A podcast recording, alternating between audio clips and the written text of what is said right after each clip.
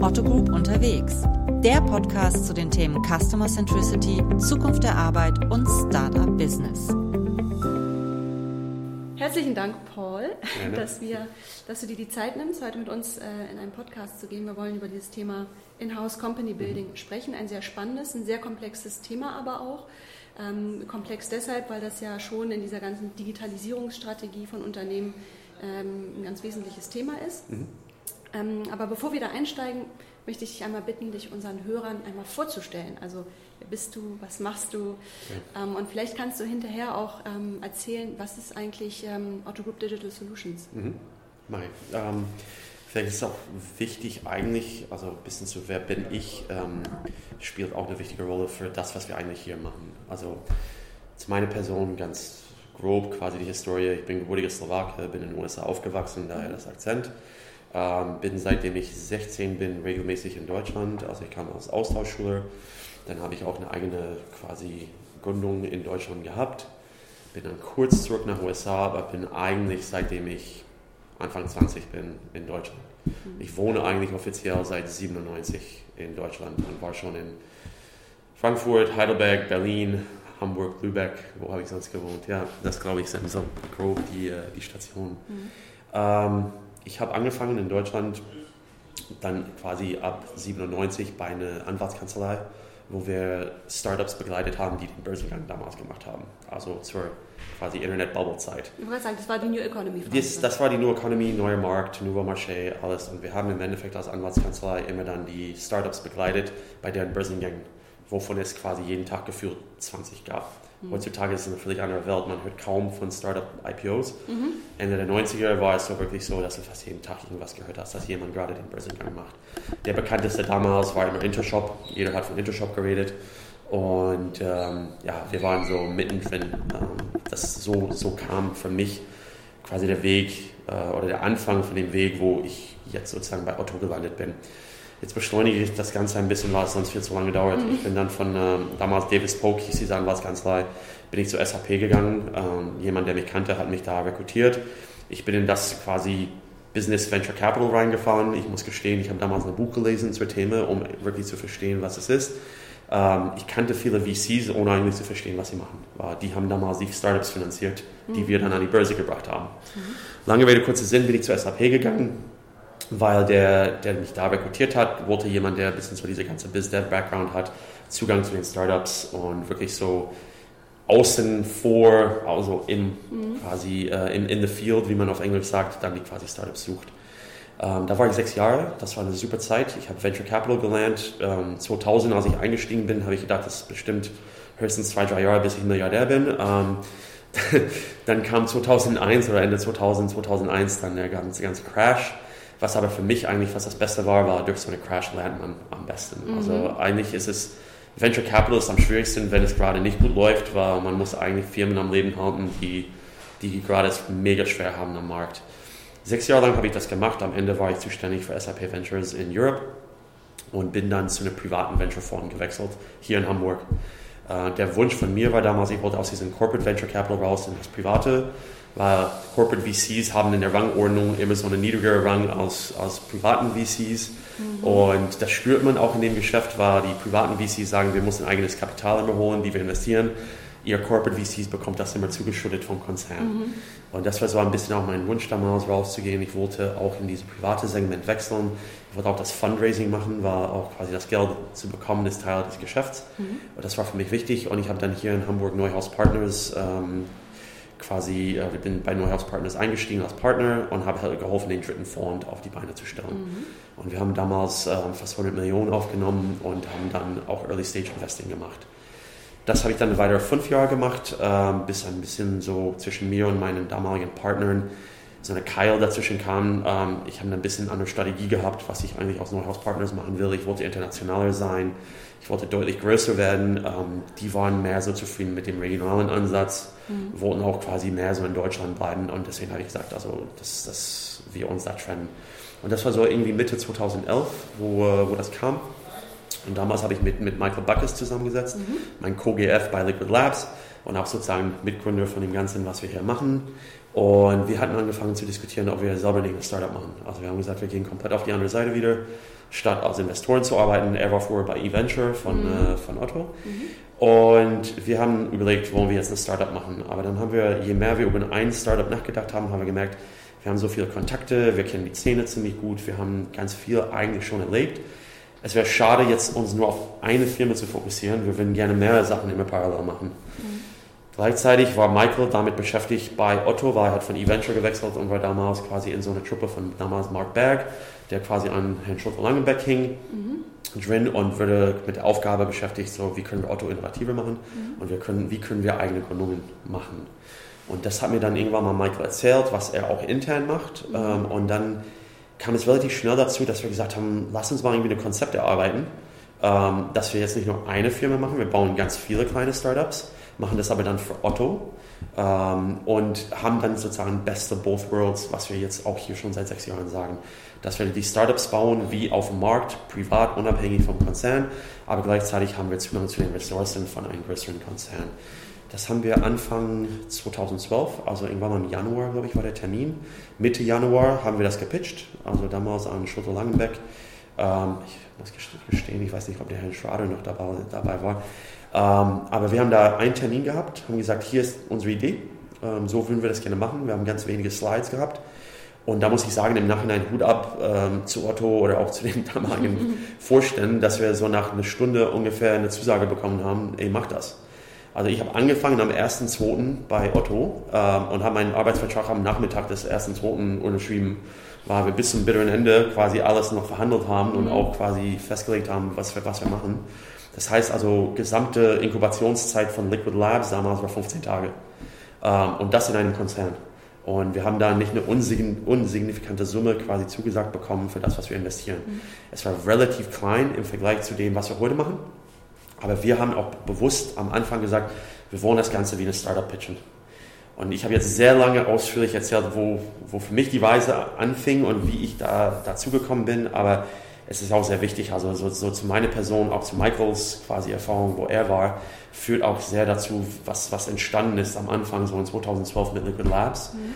Und Liquid Labs war auch damals der Kern von was heutzutage Auto Group Digital Solutions ist. Mhm. Und ist auch wichtig für die Geschichte, weil es fing wirklich so, dass wir am 1.2.2012 saßen Michael und ich in den ehemaligen Büros von Japital damals, mhm. am, also in der Nähe von Wandsbeker Markt und da haben wir wirklich am ersten Tag, äh, keine Ahnung, irgendwie 20 Tische und 20 Stühle und so weiter bestellt von hier. Die kamen zwei Tage später und wir saßen da am Boden. Ich weiß noch, das war irgendwie ziemlich unangenehm da, weil es stank nach den Hefe, von dem Hefewerk nebenan. ähm, haben wir da am Boden mit einem Praktikant, der zu uns gewechselt hat von Otto und haben da Tische und Stühle und alles zusammengeschraubt. Also das, das Startup-Klischee. Ähm, das ist kein Klischee in dem Fall. Wir saßen wirklich da und haben alles zusammengebaut. Ähm, aber das war auch ein bisschen gewünscht. Also das Ganze sollte wie eine Startup funktionieren. Wir wollten uns auch immer wie eine Startup verhalten. Mhm. Und das spiegelt auch sehr unsere Persönlichkeiten. Wir wollten so wirklich hands-on selber alles tun. Ähm, es spiegelt auch unsere Persönlichkeiten. Also wir haben da immer versucht, alles relativ günstig zu machen. Uns ging nicht um ein Tor im Büro oder, oder, oder. Wir wollten einfach schnell starten. Mhm und hätten wir gewartet, dass jemand das für uns macht, wären wir vielleicht zwei Monate damit beschäftigt, erstmal das zu machen.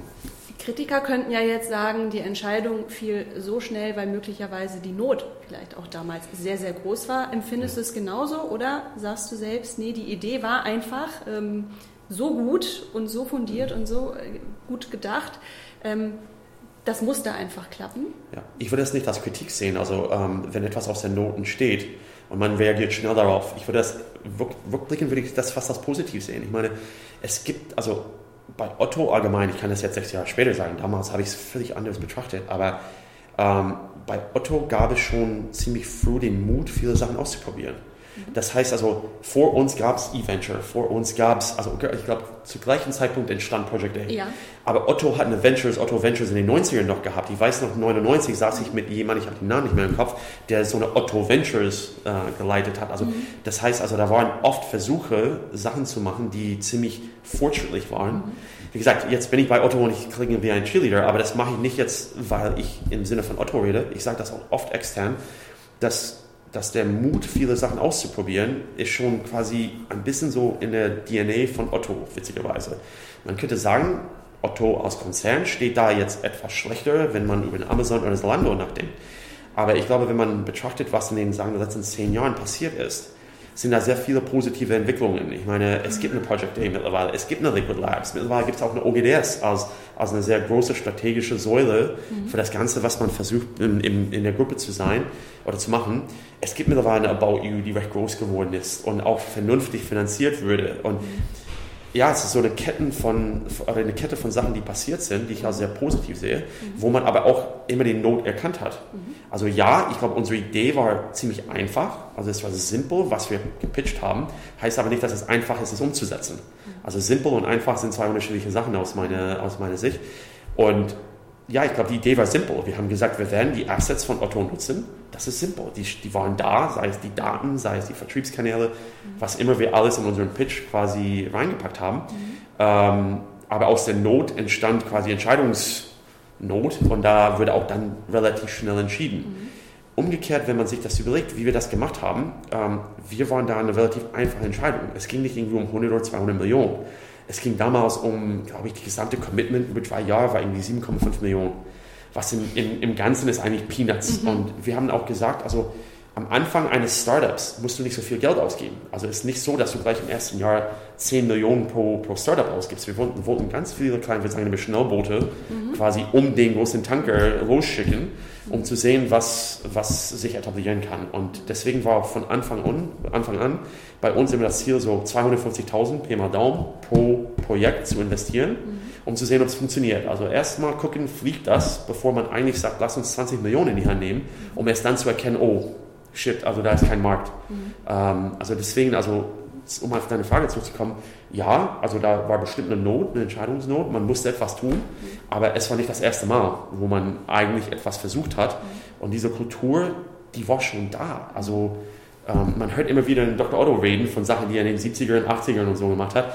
Ähm, aber ich glaube auch ganz viele Probleme oder ganz viele Opportunitäten, die man vielleicht verpasst hat in den vielleicht 90ern, wenn man sagt, ähm, die hat man dann dementsprechend ziemlich schnell korrigiert. Also man versuchte dann relativ schnell neue Sachen auszuprobieren.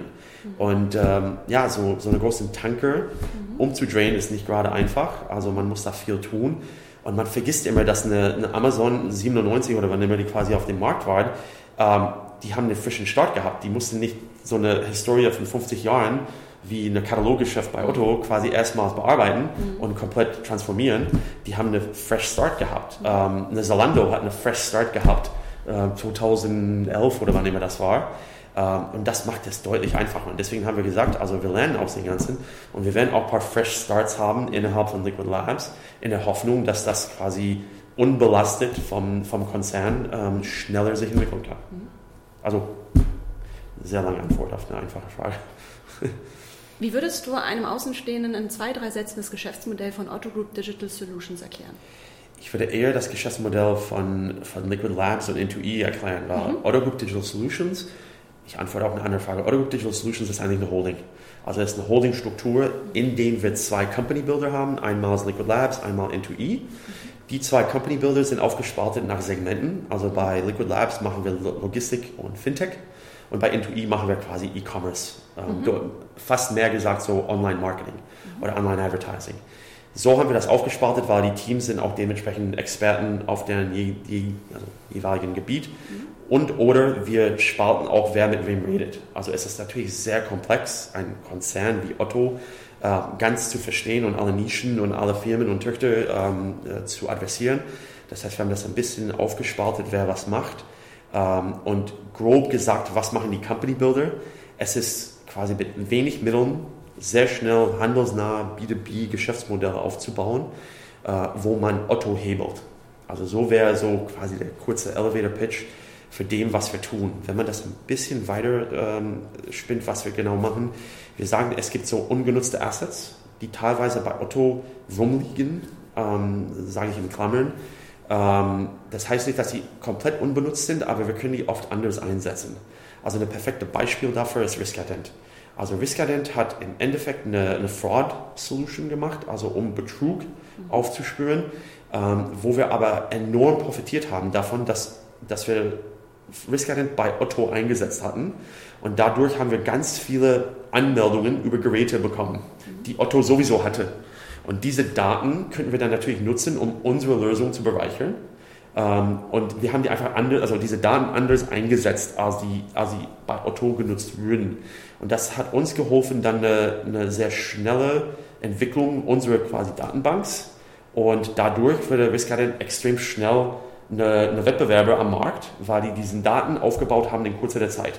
Eine klassische Startup, die das alleine machen musste, mit ganz vielen Partnern und und und, hätte vielleicht zwei, drei Jahre gebraucht, diese Datenset äh, zu haben, die wir in wenigen Wochen bekommen haben. Mhm. Und das ist so das Konzept hinter dem, was wir, was wir mit Liquid Labs und Intui machen. Wir sagen, wir bauen jetzt Startups, wie jeder andere das auf dem Markt macht, mhm. für sich unabhängig. Also wir haben den Speed und die Freiheit und auch das Dynamische, was, was jedes Startup eigentlich hat, haben aber Zugang zu Sachen bei Otto, die uns helfen. Ich sage immer Unfair Advantage auf Englisch, also das ist mittlerweile Englisch.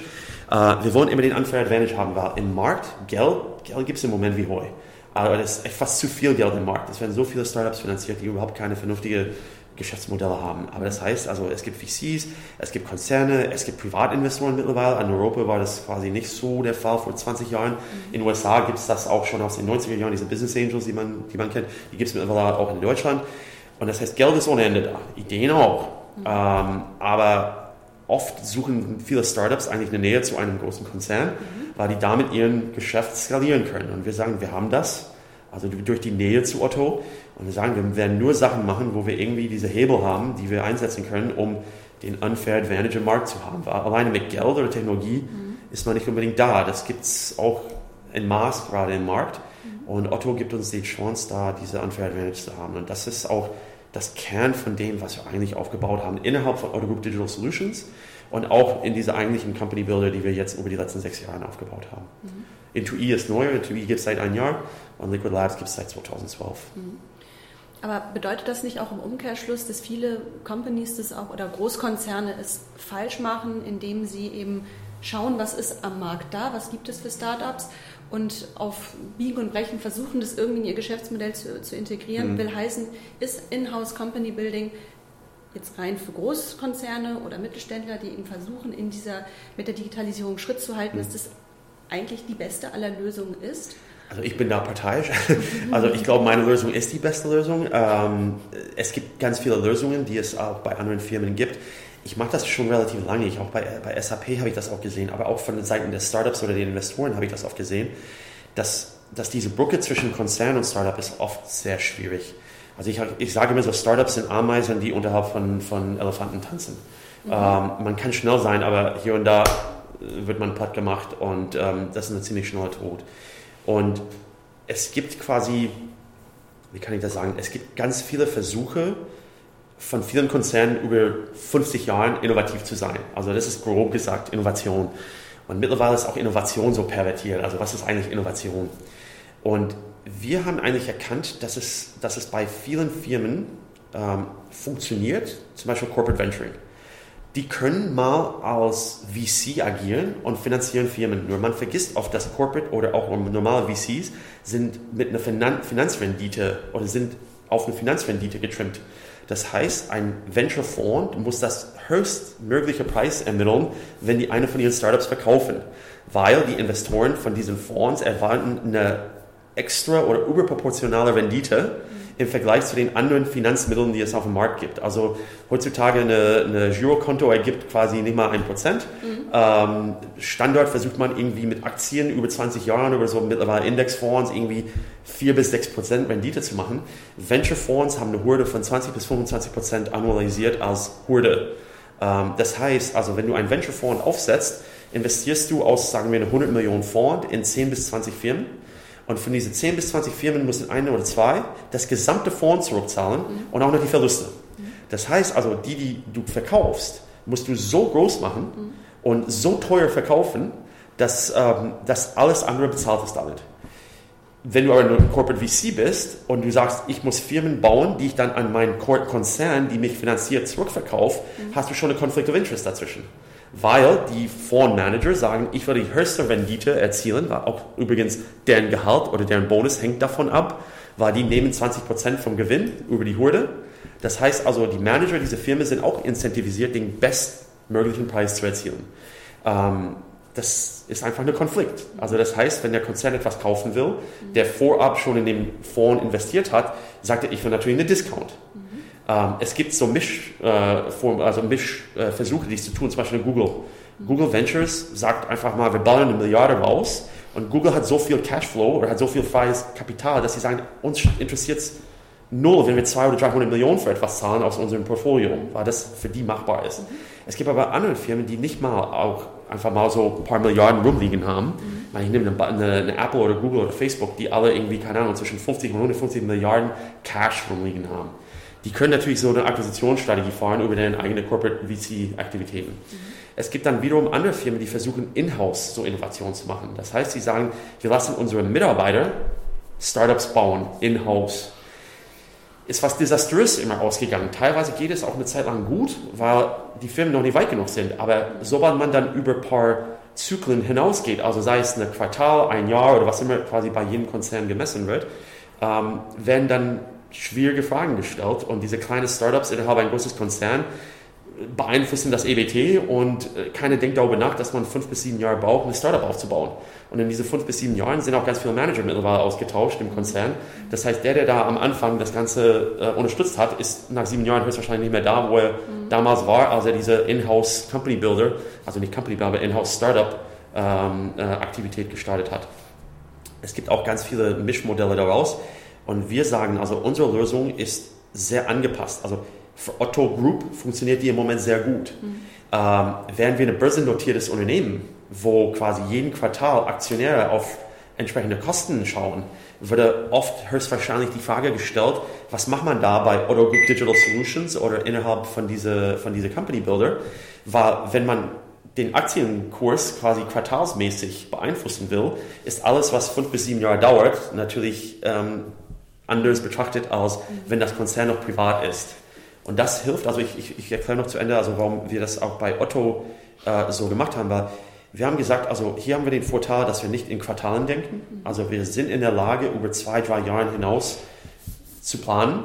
Wir, sagen, wir haben auch damals gepitcht und wir sagen auch immer, jegliches Startup von uns braucht fünf bis sieben Jahre, den Erfolg zu erreichen, mhm. was immer dieses Erfolg ist. Aber wir haben eine Nachhaltigkeit. Also ich gehe davon aus, dass auch in fünf bis sieben Jahren ähm, wir immer noch Otto sind und es ist höchstwahrscheinlich noch ein privates Unternehmen. Also ich sehe nicht unbedingt einen Börsengang von Otto Group in der Kurze der Zeit. Also deswegen sagen wir auch, dass wir eigentlich diese Zeithorizont haben, langfristig zu denken, was wiederum auch unsere Strategie vollkommen unterstützt. Also das heißt, wir ergänzen uns beidseitig, äh, was bei vielen anderen Firmen nicht, nicht der Fall ist. Das bedeutet im Umkehrschluss, die schnelle Rendite ist nicht das Ziel. Also die ne, innerhalb von ja. ein, zwei Jahren. Ähm, genau. Bringt dich das nicht oder ähm, zwingt dich das nicht in so eine Situation, dass du dich dann auch vor anderen ähm, Managern, die im, im Startup-Bereich unterwegs sind, auch durchaus auch belächelt wirst oder dich rechtfertigen musst? Wie, wie welches Standing ja. hat Inhouse Company Building eigentlich überhaupt generell? Also ich, also ich muss gestehen, also vielleicht ist es sehr bezogen auf meine Person. Ähm, also ich werde nie belächelt, also ich werde eher oft gefragt, also wie hast du das denn geschafft? Also äh, ganz offen und ehrlich gesagt, also die meisten Leute, die mich kennen, haben gedacht, ich, ich überlebe nicht mal zwei Jahre bei Otto. Meine Persönlichkeit und meine Art ist nicht gerade konzernkonform. Ähm, und da haben ganz viele Leute eigentlich erstmals gesagt, also ein, zwei Jahre und der fliegt bestimmt, weil das wird nicht toleriert, seine Art. Aber ich glaube, das hat sich auch sehr gut etabliert. Also wir haben sehr viel Akzeptanz bekommen obwohl es natürlich die letzten sechs Jahre, also mindestens einmal im Jahr explodiert irgendwo etwas. Sage ich ganz offen, aber das ist immer der Fall mit Startups, weil es ist eine sehr emotionale Rollercoaster, wie man sagt, auch was Startups angeht. Ein Tag ist euphorisch, weil du gerade irgendwelche Kunden abgeschlossen hast, am nächsten Tag springt irgendwelche Kunde ab oder irgendjemand kundigt und im Endeffekt gehst du so durch Hören und Tiefs tagtäglich. Mhm. Ähm, und wir haben auch sechs Jahre lang jetzt gelernt, auch mit Otto Group umzugehen und auch mit dem Vorstand und auch mit unseren Beiräten und auch mit internen Prozessen. Also das heißt also, ich persönlich sage mir, ich habe drei Jahre gebraucht, um Otto zu verstehen.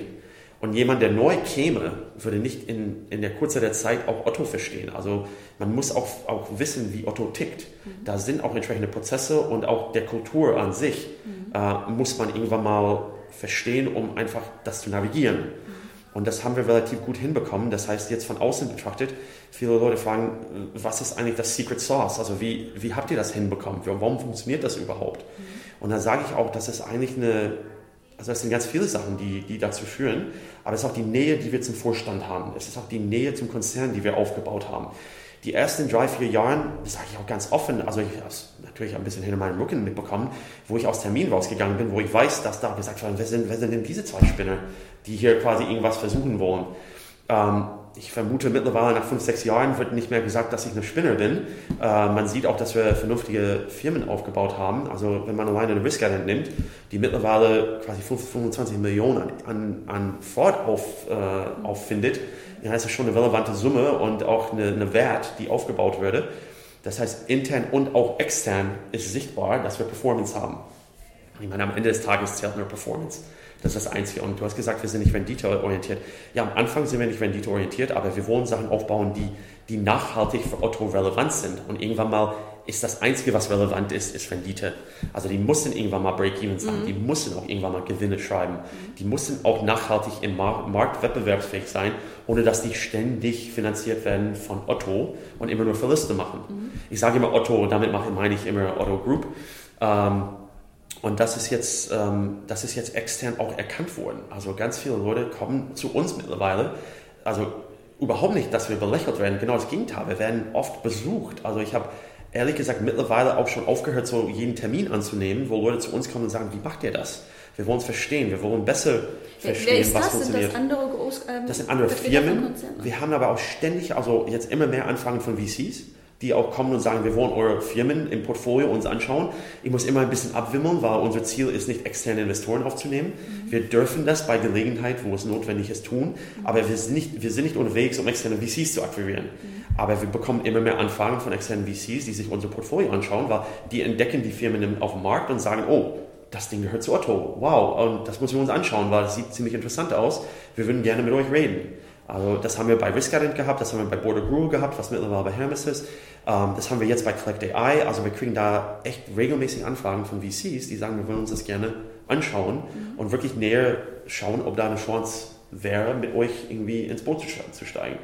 Das heißt also, ja, es gibt immer die Leute, die da extern irgendwie Konzernsachen belächeln. Ich wette, dass es da draußen Leute gibt, die sagen, ach, die werden eh scheitern. Also das ist irgendwie schon so eine, so eine Scheinnummer. Aber dann kann ich immer nur sagen, ja, guck mal das Performance an. Ich meine, wir haben jetzt, äh, wir sind bei 15, 16 Neustarts, die wir in den letzten sechs Jahren gemacht haben. Das wird sich auch jetzt mit dem deutlich größeren Budget ähm, hoffentlich deutlich mehr quasi ähm, skalieren lassen. Wir mussten auch das Ganze etwas professioneller ausrichten, weil wir etwas größer denken mittlerweile. Aber die Externen, die uns vielleicht belächeln, also das interessiert mich null, ehrlich gesagt. Also ist absolut vollkommen irrelevant, weil ich kann immer noch zeigen, guck mal, wir haben ein Portfolio da, mhm. schaut euch die, die, Firmen an und da sind nachhaltige, relevante Firmen. Deswegen, also ja, es gibt immer die Leute, die alles, was Konzerne machen, belächeln. Ich habe es auch ein bisschen satt heutzutage. Ich, ich glaube, die Zeit ist auch vorbei, wo es immer dieses Wir gegen die, also so Konzerne gegen Startups, ich glaube, das wird immer mehr äh, irgendwie verschmolzen. Mhm. Ich glaube auch die Konzern-VCs, die unterwegs sind, die werden diese Phase überleben, also so 99 bis 2001 gab es en masse Corporate VCs, die es dann 2001 nicht mehr gab. Mhm. Ähm, eine SAP Ventures gibt es noch, heißt Sapphire Ventures, machen eine riesen Performance. Die, überlebt, die haben das überlebt, aber es gab ganz viele, die sich komplett neu erfunden haben oder komplett weg sind. Also die, die vielleicht jetzt wieder alle kommen, ähm, aber ich glaube auch, dass mittlerweile auch die Konzerne an sich deutlich mehr wie Startups denken und die Startups auch sehr schnell konzernig denken, weil die müssen diese Größe erreichen, um relevant zu sein. Mhm. Wenn man wettbewerbsfähig sein will auf dem, auf dem internationalen Markt, kann man als Startup nicht lange überleben. Man muss ziemlich schnell skalieren, man muss viel Geld aufnehmen, man muss dann irgendwann mal auch Prozesse einbauen. Und ich meine, wir reden alle immer noch von Google, Facebook mhm. als Startups. Das sind längst nicht mehr Startups. Die sind genauso groß, genauso konzernig wie jeder andere. Mhm. Ähm, und wie gesagt, also das, das, das ist, glaube ich, alles mehr verschwommen jetzt mhm. als vorher. Lass uns mal über euer Portfolio sprechen. Mhm. Du hast ja eben schon ein paar Unternehmensnamen genannt. Ja. Ähm, kannst du mal kurz beschreiben, also wie viele Companies umfassen euer Portfolio und vor allem so in welchen Segmenten seid ihr mit denen unterwegs? Also wie ich gesagt habe, wir haben das aufgeteilt in Logistik und Fintech. Das ist bei, bei Liquid Labs und ähm, ins E-Commerce, Online-Marketing bei N2E. Da sind die Portfolio-Companies, die wirklich aus diesen zwei Company-Builder entstanden sind, überschaubar, weil meine, wir machen ganz viele Sachen, die man nicht sieht ähm, und viele auch Neustarts, die dann irgendwann mal nicht über diese 250.000 Invest hinauskommen die kommen und gehen sehr schnell und werden dann irgendwie nicht sichtbar.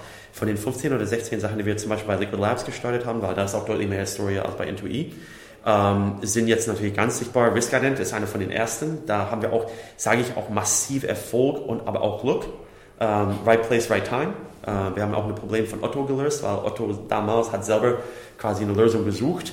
Da der Hans-Georg Hans Spliethof, der bei Otto äh, äh, verantwortlich ist für, für Fraud, der hat uns auch massiv geholfen. Also der hat auch an uns geglaubt. Also das war im ersten Jahr von Liquid Labs hat er damals eigentlich einen Riesensprung, also für, für, für sich, also ich meine nicht als Person, aber auch für Otto, wo er gesagt hat, ich unterstütze euch und hat uns echt geholfen und ähm, ohne Otto und ohne Hans-Georg damals hatten wir, hätten wir es deutlich schwieriger gehabt mit Riskhaven.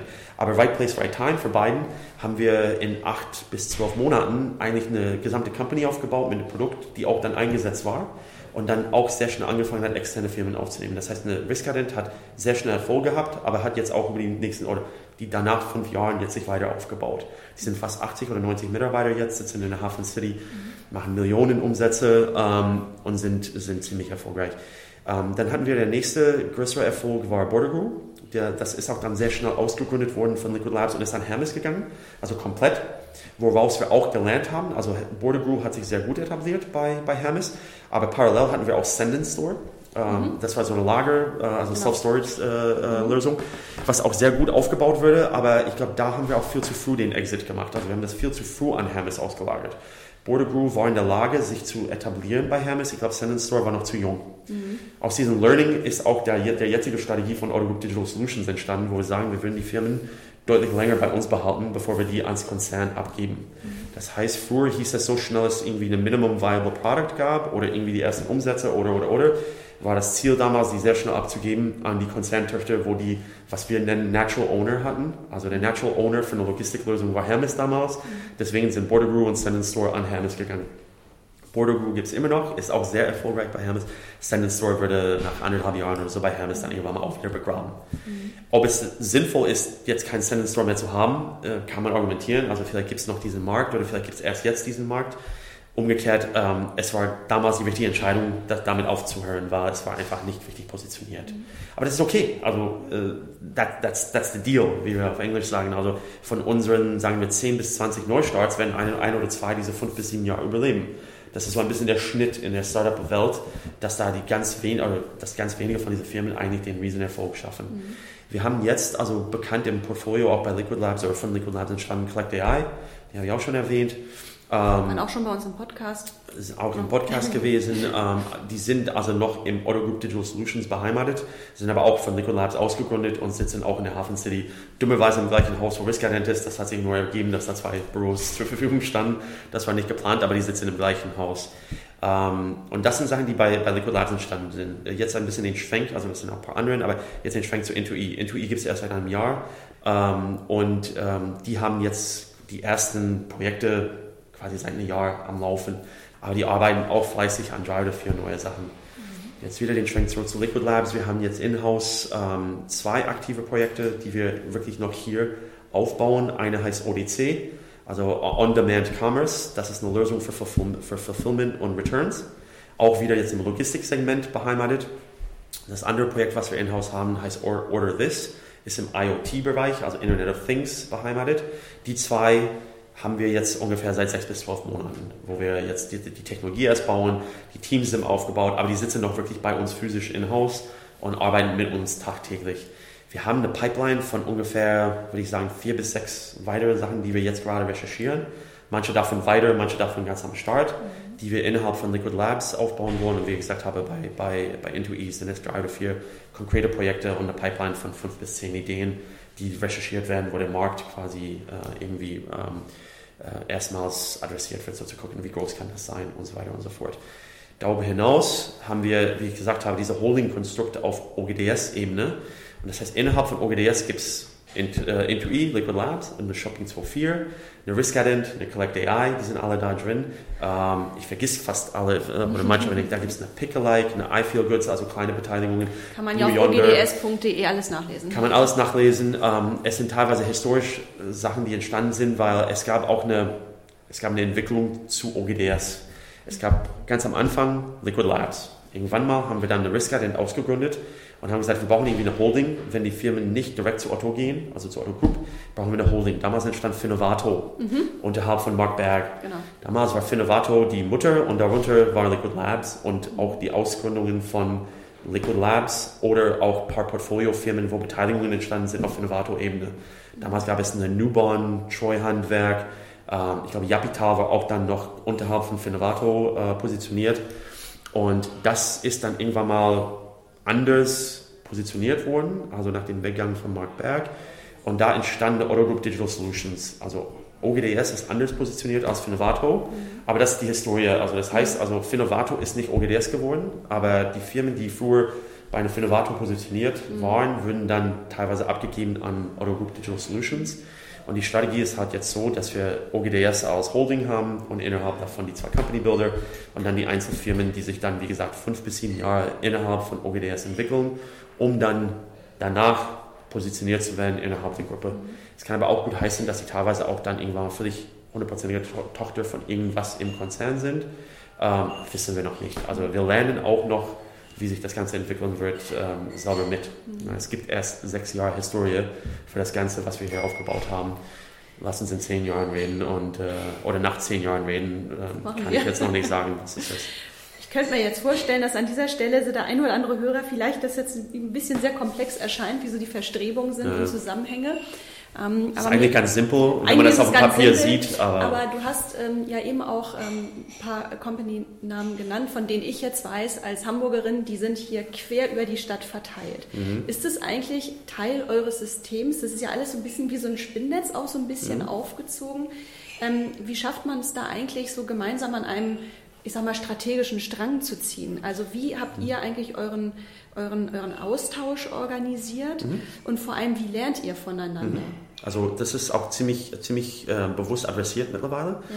Also von, am Anfang an war es ganz simpel. Wir haben ein Büro gehabt, also wirklich da auf Wandsbeker Markt, dann waren wir eine Zeit lang in Steindamm, direkt gegenüber von EOS. Ähm, und dann irgendwann mal sind wir hier in der Innenstadt gezogen. Ganz, ganz simpel. Wir haben immer gesagt, wir wollen komplett unabhängig sein, also das mhm. heißt off-campus. Mhm. Aber nicht, weil wir quasi das Campus nicht mögen. Ähm, wir, wir, wollten, wir wollten bewusst einfach mal wirklich so eine, also ich sage eine Insel dazu, aber so eine eigene Kultur aufbauen. Also wir wollen mhm. wirklich dieses Startup-Flair haben. Mhm. Ähm, das war uns wichtig und deswegen diese Trennung, dass wir off-campus sind. Ähm, darüber hinaus haben wir uns dann hierhin entwickelt, wo wir jetzt sitzen, in der Poststraße. Mhm. Aber witzigerweise mache ich gerade den Interview mit dir hier, aber ich sitze gerade nicht hier. Also ich sitze gerade interimsweise bei Rent 24, also so eine Coworking Space, weil der Platz eigentlich ein bisschen eng würde. Und das heißt also, die Geschäftsführer ziehen einfach mal raus, äh, weil das Büro, wo wir vorher saßen, sitzen jetzt zwölf Mann drin. Ähm, wir sind so. Wir können Sachen hier sehr schnell verändern und wir können sehr schnell uns anpassen an die Situationen, die wir haben. Und zu deiner Frage, warum sind wir so jetzt verteilt? Früher ging das, dass wir alles in-house gemacht haben, aber unser Ziel war es nicht, auch irgendwann mal dann ein riesen Büro zu haben. Ich wollte kein Büro haben, wo irgendwie 800 oder 1000 Leute sitzen, wo man dann das gesamte Company Building und Innovation von Otto macht. Das war dann ein bisschen dann wieder zu sehr Konzern oder auch zu sehr, dass wir dann alle gemeinsam an eine Strategie arbeiten. Das heißt, zu deiner Frage, wie kriegen wir eine Strategie umgesetzt? Die Strategie wird auf OGDS-Ebene gemacht. Da machen wir B2B, handelsnah, quasi Company Building. Innerhalb von Liquid Labs und innerhalb von Intui haben wir auch eine eigene Strategie. Und dann jeder von den Startups, nachdem es ausgegründet, hat, ausgegründet ist, hat auch eine eigene Strategie. Das heißt, eine Risk Atent hat eine Strategie für sich. Eine, eine Collect AI hat eine Strategie für sich, für sich. Jeder von den drei hat eine Strategie zusammen mit Otto. Was machen die für Otto oder mit Otto? Ähm, und da insgesamt ergibt sich eine Strategie von OGDS. Uh, umgekehrt, also du hast zu Austausch gefragt. Am Anfang sind die immer bei uns. Also jeder Neustart ist bei uns im Büro, entweder bei Liquid Labs oder bei, bei Intui. Das heißt, die sitzen mit uns gemeinsam und wir arbeiten wirklich fest mit. Also ich bin hier nicht der GF, der völlig autark nur als GF agiert und sich nie in den eigentlichen Doing mischt. Das heißt, bei jedem Neustart von Liquid Labs sind Michael, mein Co-GF und ich das Kern von dem Ganzen. Wir stellen jemanden ein, meistens als Lead, wir nennen die halt die Leads, statt zu sagen CEO oder Founder oder oder, wir sagen einfach Lead. Und mit den Personen oder hier und da zu zweit, mit denen gemeinsam, wir nehmen irgendwie jemanden, der das Geschäft macht und jemanden, der die Technologie macht, mhm. äh, mit denen gemeinsam starten wir ein Projekt.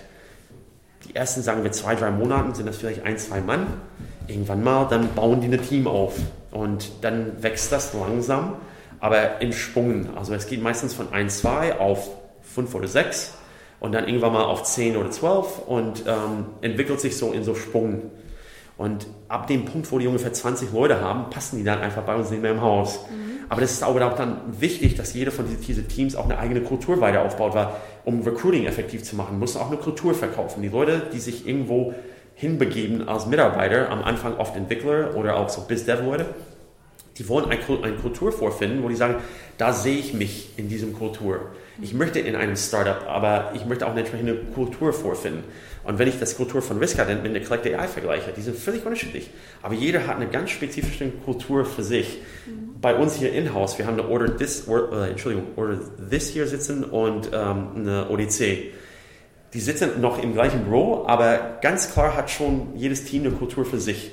Mhm. Auch so die eigenen Prozesse und auch was die machen. Die einen machen so Bier und Pizza freitags, mhm. die anderen machen irgendwie Met Donnerstag oder keine Ahnung, was hier alles quasi äh, an, an so kleinen Ritualen äh, sich, sich ergeben haben. Aber jeder baut für sich so diese eigene Kultur und das ist auch wichtig. Es ist ganz interessant zu sehen, wie du gerade strahlst, wenn du von Kultur sprichst. Mhm. Irgendwie du lächelst ganz viel. Ja, das war auch von Anfang an für uns wichtig. Also ich wollte auch immer eine ganz, also bewusst eine Kultur aufbauen mhm. bei Liquid Labs und auch jetzt innerhalb von OGDS. Also es ist, es ist so, dass wir haben auch, also ich habe eine These gehabt, bevor ich zu Otto kam, aber das ist auch sehr wichtig für das, was wir hier tun. Äh, und das ist auch ein bisschen so, was belächelt wird, zu deiner ursprünglichen Frage von außen. Also es gibt VCs und nach wie vor heißt es im Venture-Bereich, dass du eigentlich nur die Firmen oder nur die Gründer finanzierst, die bereit sind, alles zu riskieren. Mhm. Da heißt es immer so, der Gründer muss alles riskieren. Also verzeih mein Deutsch, scheiß auf meine Familie, scheiß auf die, das Risiko, dass ich eine zweite Hypothek auf mein, mein Haus nehme, scheiß auf Lifestyle. Ich will einfach alles für diese Firma oder für mein Startup tun. Ich sage ja, es gibt so vielleicht 0,1% aller Menschen auf der Welt, die wirklich so Hardcore-Unternehmer sind, die bereit sind, alles zu riskieren. Vielleicht machen die es nicht bewusst, dass sie sich quasi nicht um ihre Familie kümmern oder um ihre Gesundheit oder, oder, oder. Ähm, die werden es so oder so tun. Also die Leute werden immer Unternehmer sein, die werde ich auch nie einstellen können, mhm. weil die Leute nie in eine Angestellten-Dasein sich begeben. Mhm. Umgekehrt gibt es ganz viele Leute, die völlig fein sind, damit Angestellte zu sein. Die wollen einen Arbeitstag haben, der geregelt ist, die wissen, wann die in die Arbeit kommen, die wissen, wann die nach Hause gehen und die wissen auch, wenn sie zu Hause sind, können sie das Telefon ausschalten und müssen nicht weiter arbeiten, weil die Zeit haben für die Familie oder für Hobbys oder was immer. Vollkommen fein, also das ist auch okay. Äh, und die Leute gibt es auch und dann muss es auch geben. Aber ich sagte, da gibt es vielleicht so ein, zwei, drei Prozent von den Menschen, die halt sehr unternehmerisch denken. Die sind auch teilweise so ein bisschen so, also ich sage immer Antibodies innerhalb eines Konzerns. Also die provozieren, die sagen gerne ihre Meinung, die lassen sich nicht mal so wirklich einordnen. Ähm, sind, sind, sind, sehr gerne unternehmerisch, aber sind nicht bereit, quasi diesen Weg zu gehen, die ein Unternehmer oft gehen muss. Mhm. Vielleicht sind die schon älter, haben Mann oder Frau zu Hause, haben Kinder, haben ein Haus ähm, und und wollen nicht unbedingt alles aufs Spiel setzen. Man kann argumentieren, ist es wichtig zu sagen, dass jemand nicht bereit ist, alles zu geben, aber man kann auch argumentieren, was ist alles. Mhm. Ähm, es gibt so, so eine Lieblings, ähm, Lieblings-Saying, äh, die ich auch auf Englisch kenne, das heißt irgendwie Karriere, Gesundheit, Familie, pick two. Ähm, und wenn man das so zu Ende denkt, kann man das so irgendwie verstehen, was damit gemeint ist. Ich sage aber, scheiß drauf, ich akzeptiere das nicht. Ich sage also, man kann auch die drei miteinander verbinden, Karriere, Familie, Gesundheit. Ähm, und ich habe auch gesagt, ich möchte eigentlich eine Kultur haben, wo Leute bei mir sehr unternehmerisch agieren, sehr unternehmerisch handeln, aber auch noch den Chance haben, auch ein Leben neben dem Job zu haben. Und aber auch eine entsprechende Unterstützung bekommen, dieses Unfair Advantage durch quasi Otto, dass sie halt auch noch nebenbei ein bisschen Leben haben mhm. oder auch gesund sind oder, oder, oder. Klar, also wir arbeiten hart hier. Es ist nicht so, dass wir hier einen Kuschelkurs fahren. Ich glaube auch, dass bei uns, also diese 9 to 5 existiert bei uns nicht. Aber die Leute, die ich einstelle, wollen auch kein 9 to 5. Umgekehrt bin ich als Manager und wir haben auch so eine, so eine Kultur hier aufgebaut, wo ich sage, mir ist es vollkommen egal, ob ich die Leute sehe. Ich brauche kein FaceTime mit den Leuten, die bei uns arbeiten. Hauptsache, die wissen, was zu tun ist, arbeiten sehr unabhängig. Also das heißt auch in unserem Bewerbungsgespräch suchen wir Leute, die wirklich unabhängig arbeiten können. Wir haben auch Leute verloren, die auch nach sechs Monaten gesagt haben, bei euch gibt es zu wenig Struktur für mich. Ich brauche mehr Struktur, ich brauche mehr Management. Und die sind auch dann freiwillig auch gegangen. Aber die Leute, die wir versuchen für Liquid Labs zu gewinnen, und ich vermute, es wird bei Intui auch nicht anders sein und innerhalb von OGDS, ist Leute, die halt gerne so ein bisschen Security haben, also dass, dass ein Otto im Hintergrund steckt, dass wir auch hier relativ gut zahlen, dass man auch noch die Vorteile eines Konzerns als Mutter hat, ähm, die aber gleichzeitig sehr unabhängig, sehr sozusagen frei von entsprechende Bürokratie oder auch interne Politik arbeiten können. Mhm. Wir versuchen auch das hier sehr quasi also klein zu halten. Mittlerweile sind wir auch gewachsen und es sind ganz viele Leute innerhalb von OGDS. Aber so diese Politik, die oft entsteht bei großen Firmen oder auch viel Bürokratie, die gibt es bei uns nicht. Wir, wir, also wir haben so ein bisschen so eine Schutzwand, das ist auch das, das, das Konzept OGDS und Liquid Labs, wo wir ein bisschen diese Schutzwand, ähm, und Schutzwand ist vielleicht auch so negativ mittlerweile äh, dargestellt. Wir sagen, also ich sage, es ist so eine Translation Layer. Also ähm, ich sehe mich quasi als, als GF von OGDS und Liquid Labs als Translation Layer. Also ich nehme die Startups und das, was die wollen und sagen und übermittle das ans Konzern und durch diesen Translation Filter und genau umgekehrt nehme ich, was das Konzern will und vermittle das sozusagen an die Startups. Und das sehe ich als meine Aufgabe dazwischen und da sind zwei Kulturen, die miteinander existieren können. Mhm. Und ich glaube auch der Austausch, der dann irgendwann mal entsteht, also auch die Startups von uns, die gehen auch sehr viel zu Otto. Man kann auch eine Riskadent als Beispiel nehmen. Ganz am Anfang waren die ganzen Entwickler von Riskadent da bei Otto in dem Team von Hans-Georg Spliethof mhm. ähm, und haben auch sehr, zusammen, also sehr viel zusammengearbeitet. Auch eine Border Guru ist irgendwann mal zu Hermes gegangen. Und mittlerweile ist auch Border Guru, also obwohl die nicht bei Hermes auf dem Campus sind, sind sehr integriert und sehr ein, also eingemischt mittlerweile in die ganzen Meetings und alles, was bei Hermes passiert, ist eine Border Guru integriert. das ist auch ein bisschen der Effekt, den wir, den wir erzielen wollen. Aber wenn wir von Kultur sprechen, müssen wir auch zwangsläufig ein bisschen mal über das Thema Scheitern sprechen. Ja. Du hast es ja auch eben angedeutet, auch äh, ganz konkret am Geschäftsmodell von Send and Store. Da seid ihr, ich sage es jetzt mal ganz überspitzt, gescheitert. Ihr wart zu früh dran, sagst du. Absolut. Und du sagst ja auch selbst, ähm, viele Dinge, die ihr ausprobiert, äh, sieht der Markt am Ende gar nicht. Äh, wie geht ihr damit um und ist äh, Scheitern mittlerweile sogar ähm, eine Säule in eurer Strategie? Also das, das habe ich irgendwo, glaube ich, auf der Bühne gesagt. Also es gab so jetzt die letzten, sagen wir vielleicht zehn Jahren, hat sich es ergeben, dass man irgendwie dieses Fail-Fast-Kultur hatte, also Scheitern. Ähm, ich bin mittlerweile davon weg. Ich sage, Scheitern ist absolut vollkommen scheiße.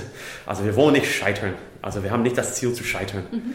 Wir akzeptieren aber, dass nicht alles Erfolg haben kann. Teil dieser Strategie ist, das Scheitern zu akzeptieren und daraus zu lernen. Das heißt, was wir nicht wollen, ist, dass man scheitert und nichts daraus lernt.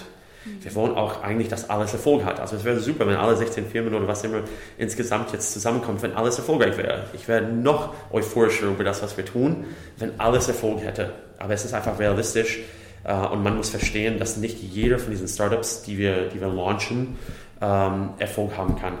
Wir tun aber alles Mögliche, ähm, auch dieses, dieses schnellen Scheitern zu unterstützen, weil was wir uns nicht erlauben können, ist Ressourcen zu vergeuden, sei es Geld oder Personen.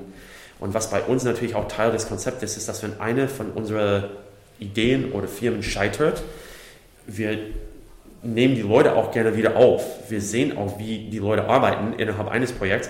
Und wenn jemand gut ist, ähm, heißt nicht, dass wenn ein Projekt scheitert, dass der Person dann auch arbeitslos ist.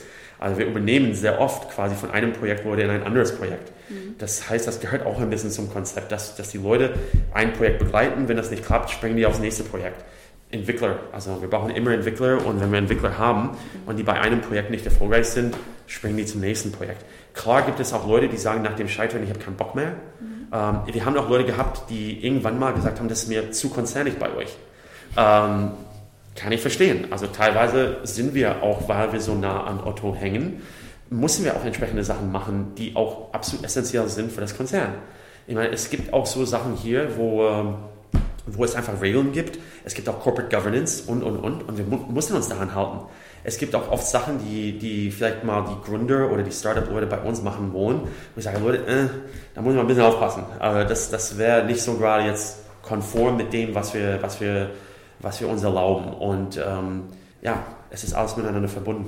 Ähm, zum Schluss möchte ich noch mal so einen kleinen Ausblick wagen. Ähm, Anfang des Jahres habt ihr ja eine größere äh, Geldspritze bekommen, 85 Millionen äh, mhm. für den Aufbau neuer Start-ups, äh, für den Ausbau des Portfolios. Ähm, kannst du mal so ein bisschen so ein Bild zeichnen, ähm, wo ihr in so ein, zwei, drei Jahren stehen wollt, was ihr jetzt konkret vorhabt? Mhm. Was, äh, ja, wovon werden wir ähm, von euch hören?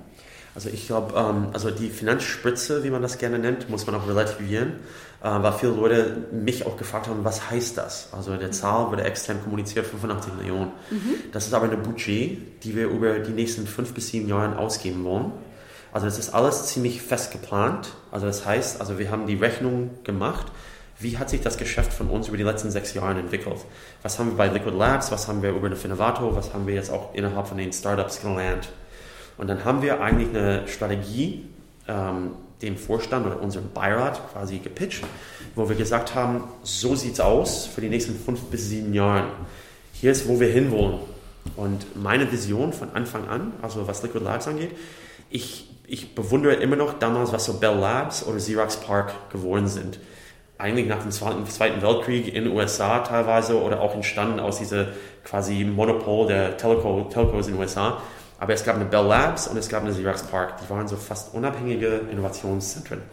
Und so viele Sachen sind entstanden aus diesen Sachen. Zum Beispiel Steve Jobs hat sich bei Xerox, Xerox Park den Maus abgeguckt als Beispiel.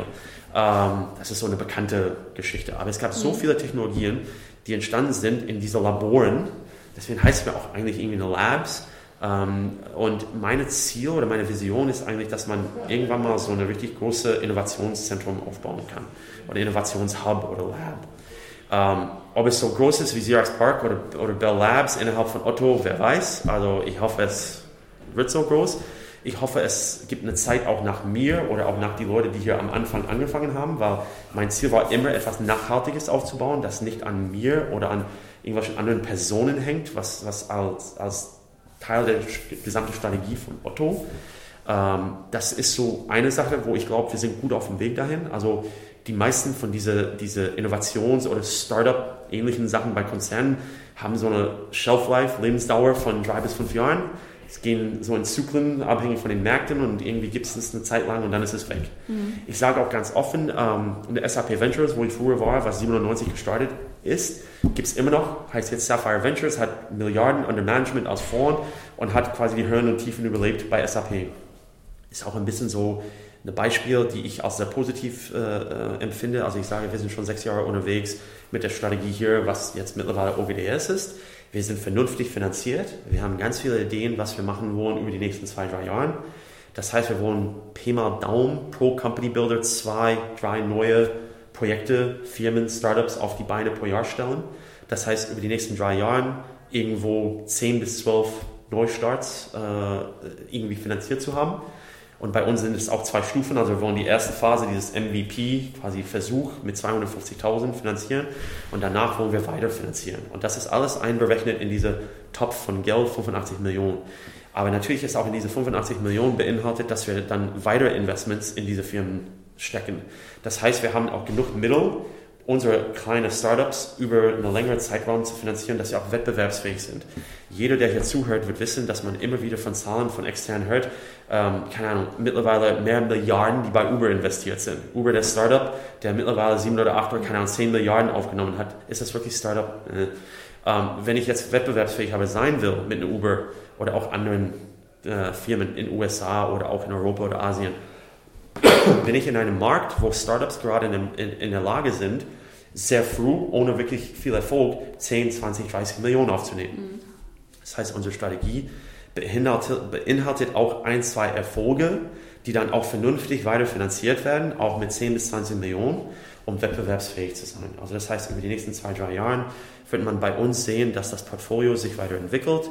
Ich bin fest davon überzeugt, dass wir mindestens zwei oder drei weitere Firmen wie eine Riskadent oder Collector oder Guru haben, die relevant sind für das Otto Group ähm, und ich glaube, so in zwei, drei Jahren sind wir dann fast zehn Jahre alt, wenn wir auch mindestens eine Company haben, die dann irgendwann mal Richtung 100 Millionen Umsatz und eine vernünftige EBT, EBT auf dem Weg ist, dass es dann wirklich das Ganze eigentlich zurückzahlt, was wir ausgegeben haben in den ersten zehn Jahren. Und wir haben auch, also vielleicht als Endpunkt, wir haben auch schon ein paar Exits, also zum Beispiel eine RatePay wurde letztes Jahr verkauft. Wir haben auch eine Riskadent, der jetzt nachweislich 25 Millionen an Wert liefert. Also wenn man das Ganze zusammenrechnet, was wir bis jetzt ausgegeben haben, sind wir noch irgendwie break-even oder sind nicht jetzt so, so mega tief in, in, ins Minus. Und mein Ziel ist auch nie so richtig tief ins Minus zu kommen. Das heißt also auch, dass die Firmen, die wir aufbauen, die müssen auch relevante Umsätze generieren und ich hoffe, dass wir dann so weit sind in zwei bis drei, zwei bis drei Jahren. Ich freue mich auf jeden Fall auf das Gespräch, das wir in zehn Jahren führen werden. Also nach zehn Jahren, das heißt in zwei bis drei Jahren. Ob ich noch in zehn Jahren da bin, also wie ich gesagt habe, weiß man nie. Vielen Dank, Paul, für das Gerne. Gespräch und ähm, ja, viel Erfolg noch. Dankeschön.